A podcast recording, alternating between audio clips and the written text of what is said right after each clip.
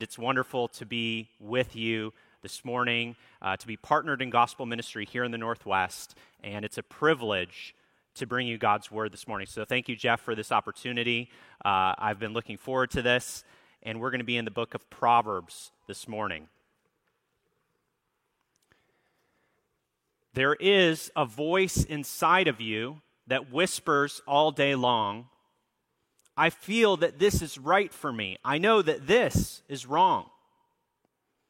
No teacher, preacher, parent, friend, or wise man can decide what's right for you. Just listen to the voice that speaks inside. That's Shel Silverstein's The Voice.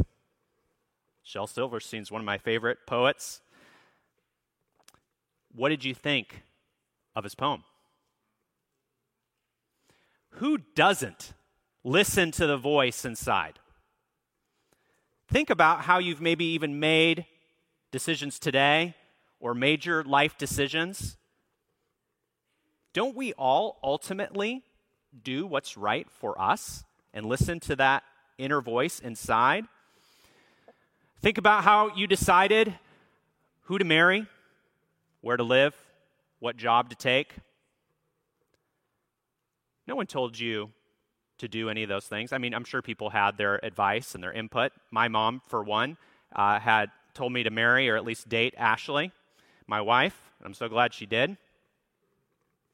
But at the end of the day, Ashley and I married because we wanted to. That's what we decided to do. Nobody was forcing us. Isn't listening to the voice inside inescapable and doing what's right for you. That's just how we work. Isn't what Shel Silverstein preaches the most natural thing in the world? Well, today I want us to consider the voice that we all have inside and see what God has to say about that voice by looking at a few select proverbs. Uh, today's sermon is a little unusual. So if you are, if this is your first Sunday at Edgewood, this is not normally how uh, the preaching goes. This is a topical sermon. Uh, normally, the sermons here are expositional, which means the preacher is looking at one kind of contained text of Scripture and seeking to make the main point of that text the main point of the sermon. But it doesn't always make sense to preach the book of Proverbs that way. If you're familiar with the book of Proverbs, it doesn't always work real well. So today, you get a one off topical sermon on the topic of life and death in the book of Proverbs. So, as we consider life and death in Proverbs, we're going to consider our voice and God's voice, our word and God's word. Who you listen to will determine what path you are on the path of life or the path of death. The book of Proverbs is a curriculum for the young and the inexperienced uh, to navigate life's complexities. Uh, the Proverbs describe, often in very short, pithy sayings, particularly in chapters 10 through 31, just the way the world generally works. And then Proverbs gives us the key to life, the key to living wisely in God's world. And the key to living wisely, the key is having God's wisdom as your guiding voice. You know, you might be sitting there this morning and you might think, okay, I see where this is going. The preacher is going to say, you need to listen to God if you want to go to heaven. If you listen to yourself, you're going to go to hell. Isn't that what it all boils down to in the end? But if you look at the Proverbs, actually, I think you may be surprised to find that Proverbs is mainly concerned with the here and now. It's not as much focused on life after death as what does it mean to live well in God's world today? God's given us today as a good gift. What does it look like to walk faithfully, listening to the wisdom of God? So, we want to think together about how to walk the path of Christ Jesus Christ, the wisdom of God, as we hear in 1 Corinthians 1, how do we walk the path of Christ's abundant life and know that eternal life in us today. For the Proverbs finds its source in the fountain of life, just as we considered at the beginning of the service in John 7, in Christ's life, the word of wisdom. So, how do you take the path of life as opposed to the path of death in your decisions, in your speech, in your relationships? We can't see always what path we're on, but we can hear it. The guiding voice on our journey determines what path we're on. So, my goal today for all of us is to help you determine what path you're on and suggest what path we should all follow. Remember, throughout the sermon, the voice that we listen to affects what path we're on. So I want to persuade you this morning to take the path less traveled, to quote another well known poem, because that path will make all the difference in the end. Uh, so let's consider two paths. I just have two simple points this morning. First, the path of death. And here's the first point that your voice guides you on the path of death. Your voice guides you on the path of death. As I said just a minute ago, death in Proverbs is not the literal end of life event. Death is personified. Death, this is very Mother's Day appropriate to think about uh, this, uh, this image. Death comes out of the grave and walks around in everyday clothes in the book of Proverbs and calls to you. For this sermon, this is I was I was being facetious about Mother's Day. We'll, we'll get to the mothers here in a minute, but de- think of death as a zombie. Think of death as a zombie, the head zombie, the zombie that wants you to follow him and make everyone else a zombie. To follow the path of death is to be like a zombie. But in the land of Proverbs, zombies look normal. They, they look perfectly healthy on the outside, but they're rotting on the inside. Let's think together how the living dead came to be. So, how did the, how did the zombies first show up? Look at Proverbs 16:18 with me. Pride comes before destruction, and an arrogant spirit before a fall. The virus that has infected 100% of the living since our first parents, Adam and Eve, ate the fruit is pride. Pride always leads to death. And today, we often celebrate the proud. We look up to the proud at least certainly the confident.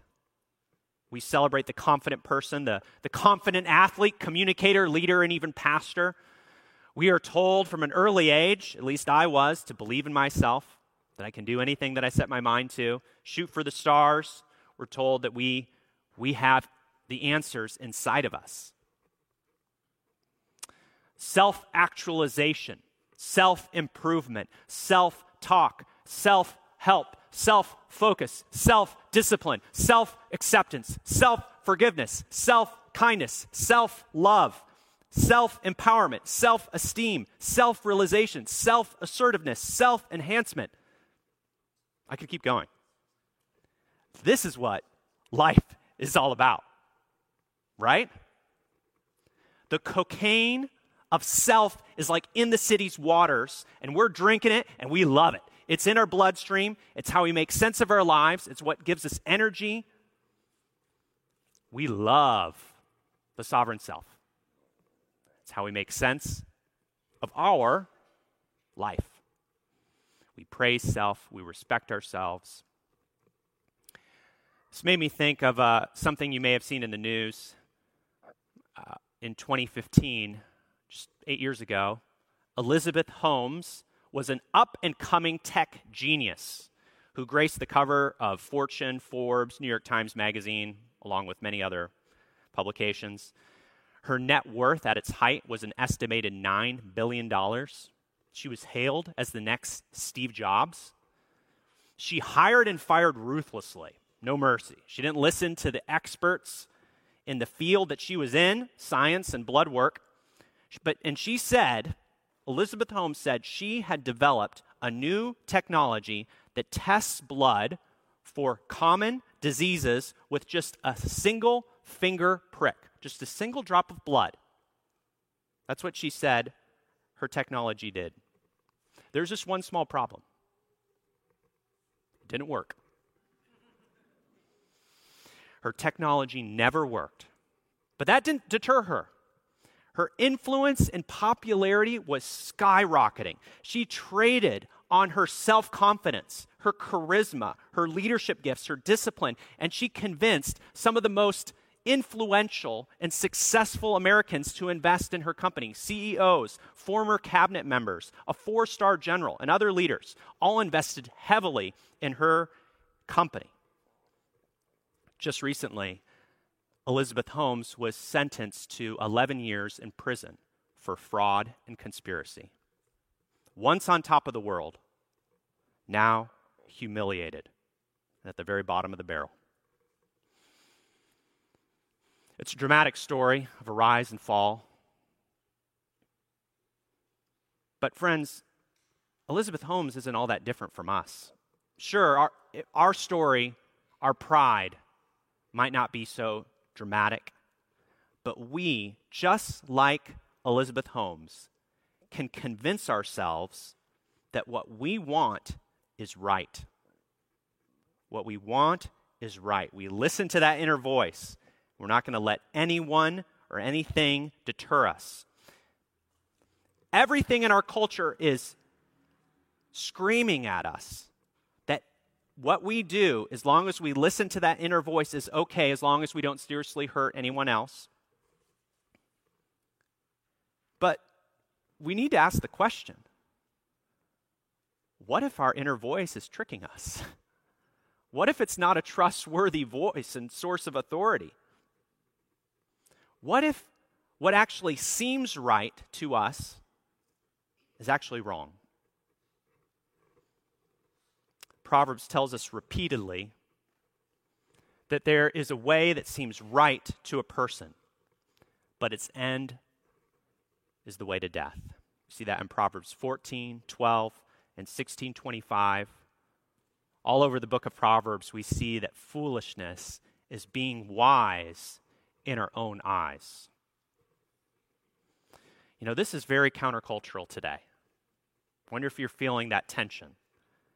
Rather than you do you, live and let live, if it feels right, do it. The Proverbs is saying, hmm, saying the opposite.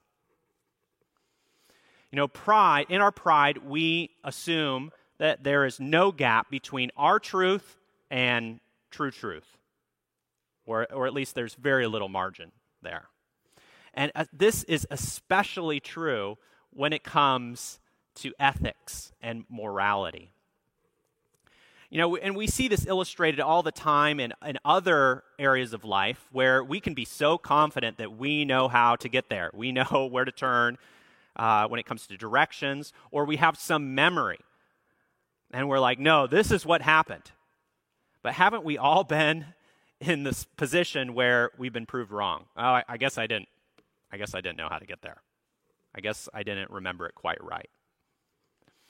You know, if we can be wrong in these in our memory and the small matters of life, what makes us think that we couldn't be wrong when it comes to more significant matters.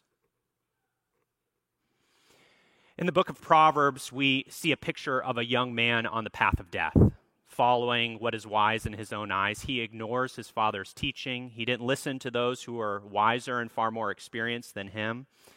So ultimately, he rejected the Lord's discipline. So listen now to how this young man's father characterizes his son who refused to accept his discipline and teaching in Proverbs 5 20 to 23. Why, my son, would you lose yourself with a forbidden woman or embrace a wayward woman? For a man's ways are before the Lord's eyes, and he considers all his paths. A wicked man's iniquities will trap him. He will become tangled in the ropes of his own sin. He will die because there is no discipline and be lost because of his great stupidity. The man who went after the forbidden woman has become a zombie. He's, he's trapped, he's entangled, he's lost, and dead in his sin. You know, one of the, the first dramatic experience I, I had with a zombie or with the death among the living was the, at the church that I grew up at in Minneapolis, Minnesota. Um, the music minister and one of the other leaders in the church were caught in a seven year affair. That extramarital affair destroyed two families, two marriages, it split the church in half. Many people left. My father, who was serving as an elder at that church at the time, said up to that point there was nothing more painful, more difficult that he dealt with in his whole life. To see the way, the, the death, the sorrow, the destruction that that affair had on the church and on those relationships. And that's, I mean, that, that's true when we think of, you know, this is the way death works. This is the way zombies' death infects others. And, and when we think about it rationally, when we think about, I'm sure many of us have either been in churches or have sin like this has, has touched us all. We've, we have been the victims of the destruction of sin and death. And sometimes when we're thinking rationally or even about our own sin, we think, how could I be so stupid? I think about that music minister and that church leader. They knew better. How could they be so stupid? But we know from our own personal experience with sin that it doesn't happen all at once. That music minister, that church leader did not wake up one morning intent on blowing up their lives, their marriages, the church. Uh, instead, we make small compromises along the way, don't we? We don't want to be legalistic, so we allow for certain behaviors, lingering moments that aren't bad in of themselves, maybe. Everybody struggles with this, it's no big deal. C.S. Lewis writes in Screwtape Letters Indeed, the safest road to hell is the gradual one, the gentle slope, soft underfoot, without sudden turnings, without milestones, without signposts. The music minister at my church was unwilling to heed the warning signs, or he didn't see them because he was thinking about himself. He's thinking about his own cravings, his own desires, his own hunger for intimacy. We know those feelings feelings of loneliness, disappointment, frustration. We all, we all get lonely. We all desire intimacy. We all seek pleasure. But that music minister, and so often we give in then to death in order to get what we want. We make a deal with the devil, if you will, because we want things on our own terms.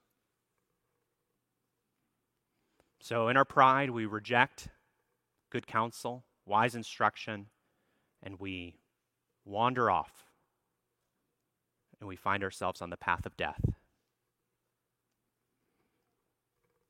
So, friends, I know here you are in church,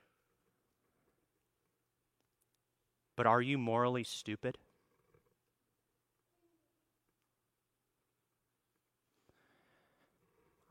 I'm not suggesting that you're intellectually stupid. But a moral zombie has a proud heart that rejects discipline. And that can be you, that can be me, left to ourselves. I'm sure in a room this size that there are moral zombies here that who know their Bibles, who have good theology. But as the scripture says, demons have good theology. At least they they know. They know the answers.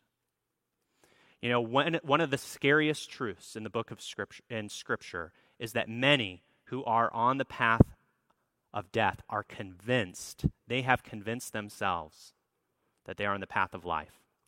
That's what pride does to us. It blinds us. We thought about all the, the selves earlier, but one thing is true we are all prone to self deception. Just as we sang earlier at the beginning of the service, we are prone to wander. How would you even know, though? We all, we all struggle with pride. We all struggle with selfishness. How would you know if you're a moral zombie? Well, a moral zombie doesn't like the light. He doesn't like to walk in the light with others. A moral zombie keeps her sin secret. It doesn't and it doesn't have to be like extreme like the examples that I shared. It doesn't have to be like conning people out of millions of dollars or having an adulterous affair. It's so often the respectable sins. Isn't this how we find ourselves on the path of life? Just a little porn here, a little anger there, a little slander, a little fantasy, fantasy about a different life, getting a little drunk, a little obsession, you know, just checking my 401k and my bank accounts just a few times a day. You know, we can look fine on the outside. We can come to church on Sunday and look like that we have it all together, be perfectly nice Christian people, but we can be rotting on the inside because we're not walking in the light. You know, those who have drunk the cocaine water of self are self deceived. And our self deception can cause us to be apathetic that the path we are on has separated us from the author of life.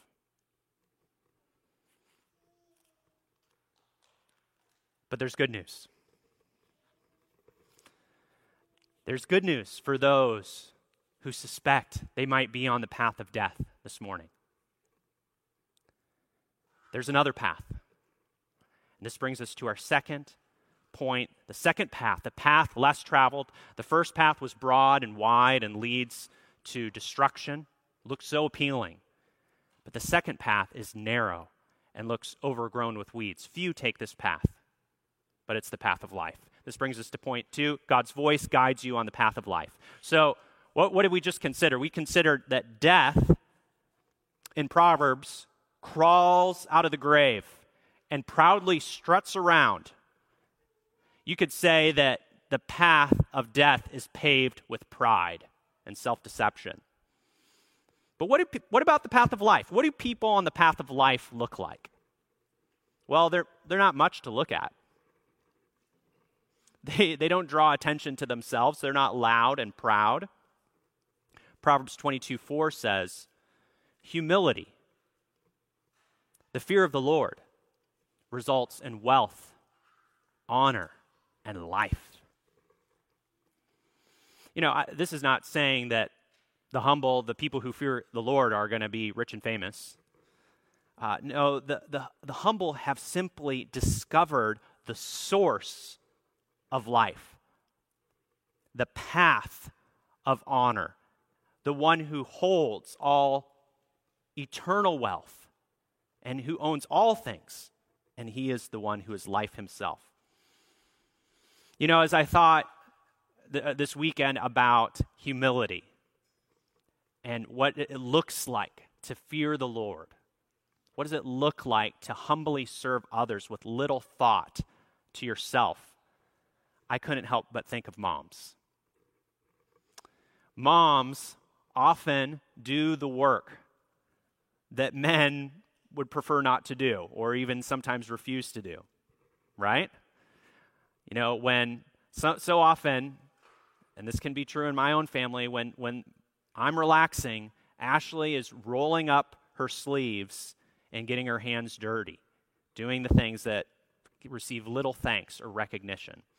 Uh, this was true in my home, at least with my mom, tirelessly serving uh, a home with, with four kids and as I reflected back on my, my teenage years, uh, teenagers and kids, listen up. I know from my personal experience that there is perhaps, at times, no one more entitled and selfish than a teenager with his or her mom. I'm just speaking from my own personal experience here. So, uh, I thought my mom existed to serve me. Like that's what she, that's why she's here to meet my needs. And when and then when she corrected me or gave me advice or crossed my will, I didn't always respond so well. I was not always very kind to her. He or she had spent her life uh, giving, you know, raising me, caring for me, feeding me, and then so often she would take hits from the, the very people who she was spending her life to serve. So, as we think about what it looks like to, to humbly walk the path of life, let's not forget about our moms. Certainly today's Mother's Day, but moms are like the opposite of zombies, right? They're the anti zombies. They, and I would encourage you, kids, here today, as Jeff encouraged you, yeah, wash the dishes, teenagers, uh, but serve and honor your moms today and realize that you're only seeing the tip of the iceberg, if that, of how much they love you and serve you. But it isn't just moms who are an example of humility and serve as a living picture of life and uh, walking the path of life and humble service. We see throughout the Proverbs, it's those who are willing to receive instruction, who are willing to receive correction, those who put themselves in the way of God's teaching. Uh, people who walk the path of life value God's rebuke even in their life. They see God's will crossing their will as a good thing, as the way of life and the key to life. Let, us see this in the Proverbs, Proverbs 10 17. The one who follows instruction is on the path to life, but the one who rejects correction goes astray. This is a forewarning. I'm hearing the Bible's turning. Um, I'm about to give you rapid fire Proverbs, so you might you know, get, we're going to be going back and forth. So that's why we put them on the slides. Uh, Proverbs 6:23 For a command is a lamp, teaching is a light, and corrective discipline is the way to life. You know, seeing this teaching, this corrective discipline suggests that we need help. We need correction. I wonder if you think of yourself like that today, as someone who needs correction, who needs teaching even even now. Uh, it, it, feels so so much more natural to feel like, oh, I, I'm doing pretty well. I've got things figured out, and I listen to the voice inside. But it's only, the Proverbs show us that only those who follow instruction, who accept corrective discipline, who see that the teaching that comes from outside oneself as the light on the dark path, the way of life. I want you to see a progression in the Proverbs of, of this very thing. So, Listen now to the progression of what it means to hear and follow instructions in Proverbs 13, 14, and 15. So, Proverbs 13, 14, first step. A wise person instruction, a wise person's instruction is a fountain of life, turning people away from the snares of death. So we hear step one and we're like, okay, yeah, I'm good with that right? We, we're, a fountain of life comes from a wise person instruction. You know, we think about that, that teacher uh, that parent or whatever, whatever wise, you know, whatever sage uh, you, you turn to for advice. Maybe it's uh, Oprah or Jordan Peterson or Tucker Carlson or Ben Shapiro or Dr. Phil or Cal Newport or Bari Weiss or John MacArthur or Jeff Coulter or Chris Short you know, we think, oh, yeah, in certain circumstances, I'm, I'm happy to receive that wise person's instruction. You know, God's given them wisdom or particular training and skill. I'll listen to that person. But then, second, notice Proverbs 14 27. So, step two, notice how it's similar. The fear of the Lord is a fountain of life, turning people away from the snares of death. Okay, so, so maybe some of those names that we mentioned earlier drop off at this point. Maybe a few of them are not what, what Proverbs is thinking about, and I'm not talking about your pastors. Uh, what characterizes a wise person's instruction is what is undergirded and motivated by the fear of the Lord. Do you see how similar those two proverbs are? And then step 3, Proverbs 15:33, the fear of the Lord is what wisdom teaches. And humility comes before honor. It's the fear of the Lord that's taught by the wise person. And to accept the fear of the Lord is impossible. it's going to take a supernaturally worked humility. Here we see that wisdom begins. This is the motto of Proverbs. Proverbs 1 7 summarizes what Proverbs is all about the fear of the Lord, having reverence for the Lord, humbly falling be- before Him, worshiping Him, accepting His instruction, turning away from evil. That's what it means to fear the Lord. The fear of the Lord is the beginning of knowledge. Fools despise wisdom and discipline. You know, often, as we see in these three Proverbs, at least in 1 and 3, we see that the Lord's instruction often comes to us in the words and the counsel of a loving friend who loves the Lord, who's walking in fear of Him, an elder in the church, a pastor, a parent, a teacher, a small group leader. So, friends at Edgewood, brothers and sisters in Christ, are you opening yourself up to receive the wise teaching of the Lord from one another? How are you putting yourself in the way of the Lord's instruction so that you're not blinded by your own inner voice?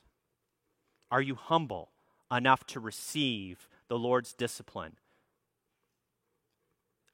and walk the path of life together as a church? Several years ago, our church in Portland voted to discipline a young man by the name of Drew. Drew was very close to the shorts. Uh, Drew had fallen into unrepentant sin. He didn't recognize the danger that he was in, so we as a church wanted to warn Drew in love uh, to no longer call himself a Christian by taking the Lord's Supper and so we removed him, we excommunicated him from our membership a number of years ago. You know, Drew was someone who was very involved in our church. He helped with the music ministry. Uh, and then just a year ago, Drew stood before our church and he thanked us for disciplining him, for caring for him enough to speak the truth and love to him. He expressed how the Lord had used that discipline in his life to bring him back into fellowship with the Lord and with another gospel preaching church that we partner with. You know, of course, our church gladly forgave Drew and restored him as a, as a brother in Christ. We, we rejoiced in how we saw real life at work in Drew. That's spiritual life. What do you think was going on in Drew's heart that would cause him to stand up before a church? I mean, talk about being intimidated and to thank us for disciplining him wouldn't it have been so much easier for Drew to go down the path where he gets angry at the church, blames the church? I'm sure we did not love him perfectly. I'm sure that we didn't always nail speaking the truth and love to him with, with gentleness and speak, you know, we, we never get it 100% correct. And Drew could have focused on that. He could have focused on all the people maybe who didn't reach out to him. But instead of focusing on how others had failed him, instead of blaming the church or being done with the church, instead of calling us all a bunch of judgmental, self righteous Christians, because none of us were without sin, instead he thanked us. And it was clear it was from the heart. What caused him to go this other way? I wonder if you would have been able to respond like Drew did. You know, people like Drew walk the path, the narrow path of life, because they're drinking from the fountain of life that is Christ. That fountain of life gives us a new heart and gives us a new inner voice. Listen to Proverbs 4 20 through 23. My son, pay attention to my words, listen closely to my sayings. Don't lose sight of them, keep them within your heart, for they are life. They are life to those who find them, and health to one's whole body. Guard your heart above all else, for it is the source of life. Friends, God doesn't just promise to guide us from the outside. He doesn't just give us an ancient book and say, follow these rules. No, God has come to dwell with us. He has come to take up residence in your heart. Your heart, that the, the Proverbs and Jeremiah says is desperately wicked above all else, that is obsessed with self, can be replaced with a new heart that loves the Lord, that internalizes God's word. When God's word is in your heart, then your heart becomes a source of life. Do you understand what this means? Those aren't the ingredients for a new heart that you're hearing. The, the, what, the ingredients of what we see is in, is in John 7, about what we read earlier. Um, when, when God is your delight, when your heart is delighting in Him above all, your inner voice becomes trustworthy. God will direct you by His word through His Spirit when you are drinking deeply of Him, the fountain of life. Jesus said in John 7 If anyone is thirsty, let him come to me and drink. The one who believes in me, as the scripture has said, will have streams of living water flow from deep within him. Jesus was talking about the gift of the Spirit. Instead of your heart being filled with pride, insecurity, and obsession with self, your heart can flow with the very life of God Himself. This was according to what God had planned all along. He said in Jeremiah 31 33, I will put my teaching within them and write it on their hearts. I will be their God, and they will be my people. So, who walks the path of life? God's people walk the path of life. God's children have an inner voice that is ruled by God's word, and his word is written on their hearts.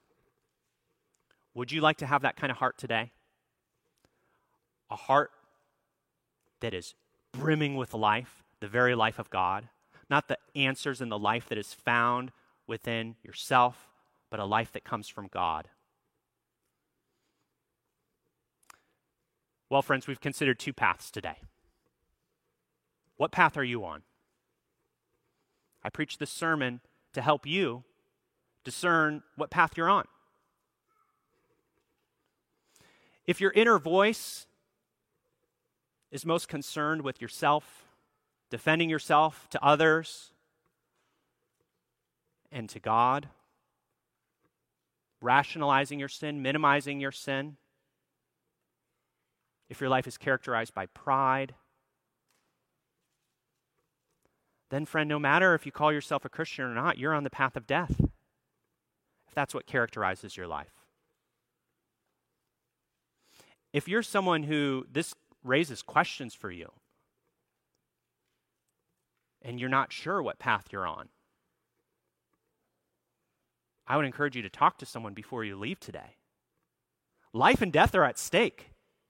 Don't leave here today without talking to someone about what it would look like for you to leave the path of death or how you can know that you are on the path of life or death.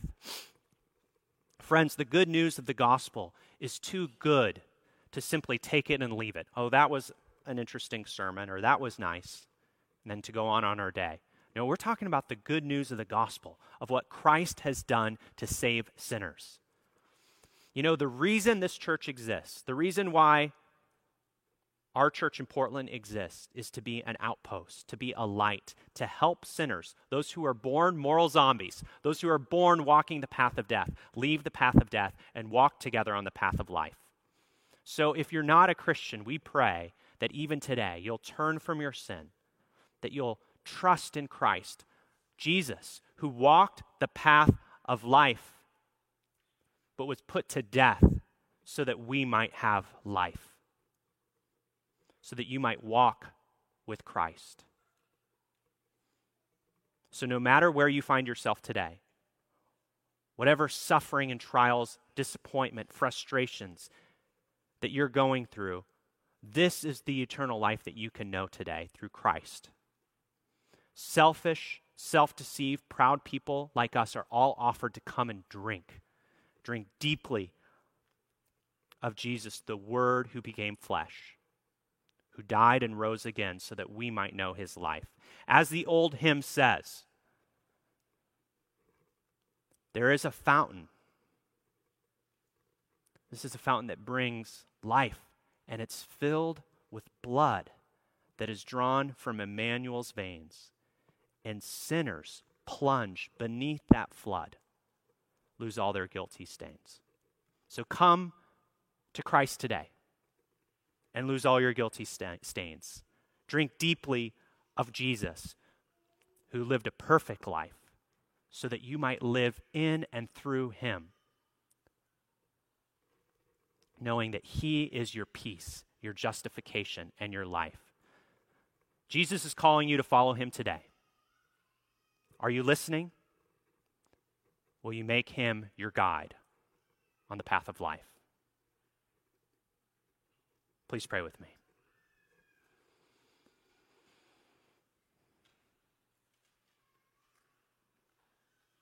Heavenly Father, we confess that we need you. Doing things our own way, Lord, we know lead to death. Lord, we see the consequences of, of sin, of rebellion against you all around us in our world, in our families. We see our selfishness and our pride. And Lord, we, we confess that it bothers us.